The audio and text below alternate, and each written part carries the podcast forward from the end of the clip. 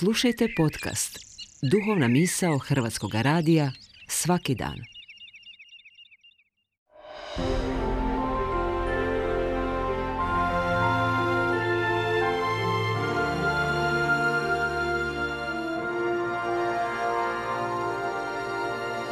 Duhovna misao. Urednica je Blaženka Jančić.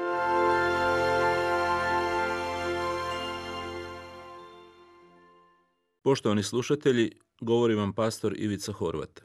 U Evanđelju po Marku u desetom poglavlju nalazimo izvještaj o susretu slijepca Bartimeja sa Isusom.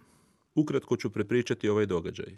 Na izlazu iz grada Jerihona pokraj puta sjedio je slijepi prosjak Bartimej, čuje kako mu se približava mnoštvo ljudi i unatoč velikom žamoru svojim istančanim sluhom jasno prepoznaje kako se usred toga mnoštva nalazi i sam gospodin Isus Krist. Svjestan da je ovo vjerojatno jedina šansa njegovog života. Iako ga svi ušutkavaju kore da prestane, Bartimej počinje zapomagati i sve jače vikati prema Isusu. Smiluj mi se, gospodine.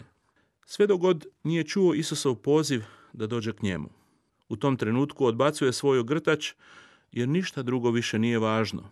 Skače sa svog mjesta i hita k Isusu. Na Isusovo pitanje što želiš da ti učinim, Bartimeju, on odgovara da progledam Isuse to želim. Isus ga iscijeljuje, a Bartimej ga nastavlja slijediti. Poštovani slušatelji, danas odabirem nešto reći o duhovnoj sljepoći i duhovnom sluhu. Što znači biti duhovno slijep? Direktno gledajući to se odnosi na ljude koji žive ne uvažavajući i duhovnu stvarnost. To može biti negacija Boga i Božjeg, ali može biti i formalno, religiozno, samo deklarativno kršćanstvo, odnosno funkcioniranje u svakodnevici bez stvarnog Kristovog života i njegovog gospodstva u nama. Svijet koji nas okružuje u velikom broju danas živi bez Boga. Mnogi će ljudi hrabro za sebe reći da nisu duhovno slijepi. U isto vrijeme, samo uz brzu, kratku analizu možemo vidjeti kako većina svijeta u kojem živimo funkcionira, koliko se čovjek oslanja samo na svoju snagu, koji principi vladaju ovom svijetom, koliko straha, treptaja, u svakodnevnom hodu današnji čovjek nosi u sebi. Koliko nesigurnosti. I nažalost, prepoznajemo devastirajuće efekte takve duhovne sljepoće. Sve ovo što sam naveo ne odražava pouzdanje u Boga, zar ne? Ne možemo to nazvati jasnim duhovnim vidikom, a životne situacije znaju biti uistinu neumoljive. Često nas bace na kraj puta, doživimo neku nevolju ili nas pogodi neki životni hendikep. Budemo odbačeni i poniženi, odgurnuti u stranu, Poštovani slušatelji, živimo u svijetu punom različitih Bartimeja, među kojima često vidim i sebe. Zatvori mi se duhovni vidik, ne čujem i ne vidim da je gospodin tu. Buka vremena u kojem živimo zaglušuje, a u gužvi oko sebe ne vidimo Krista.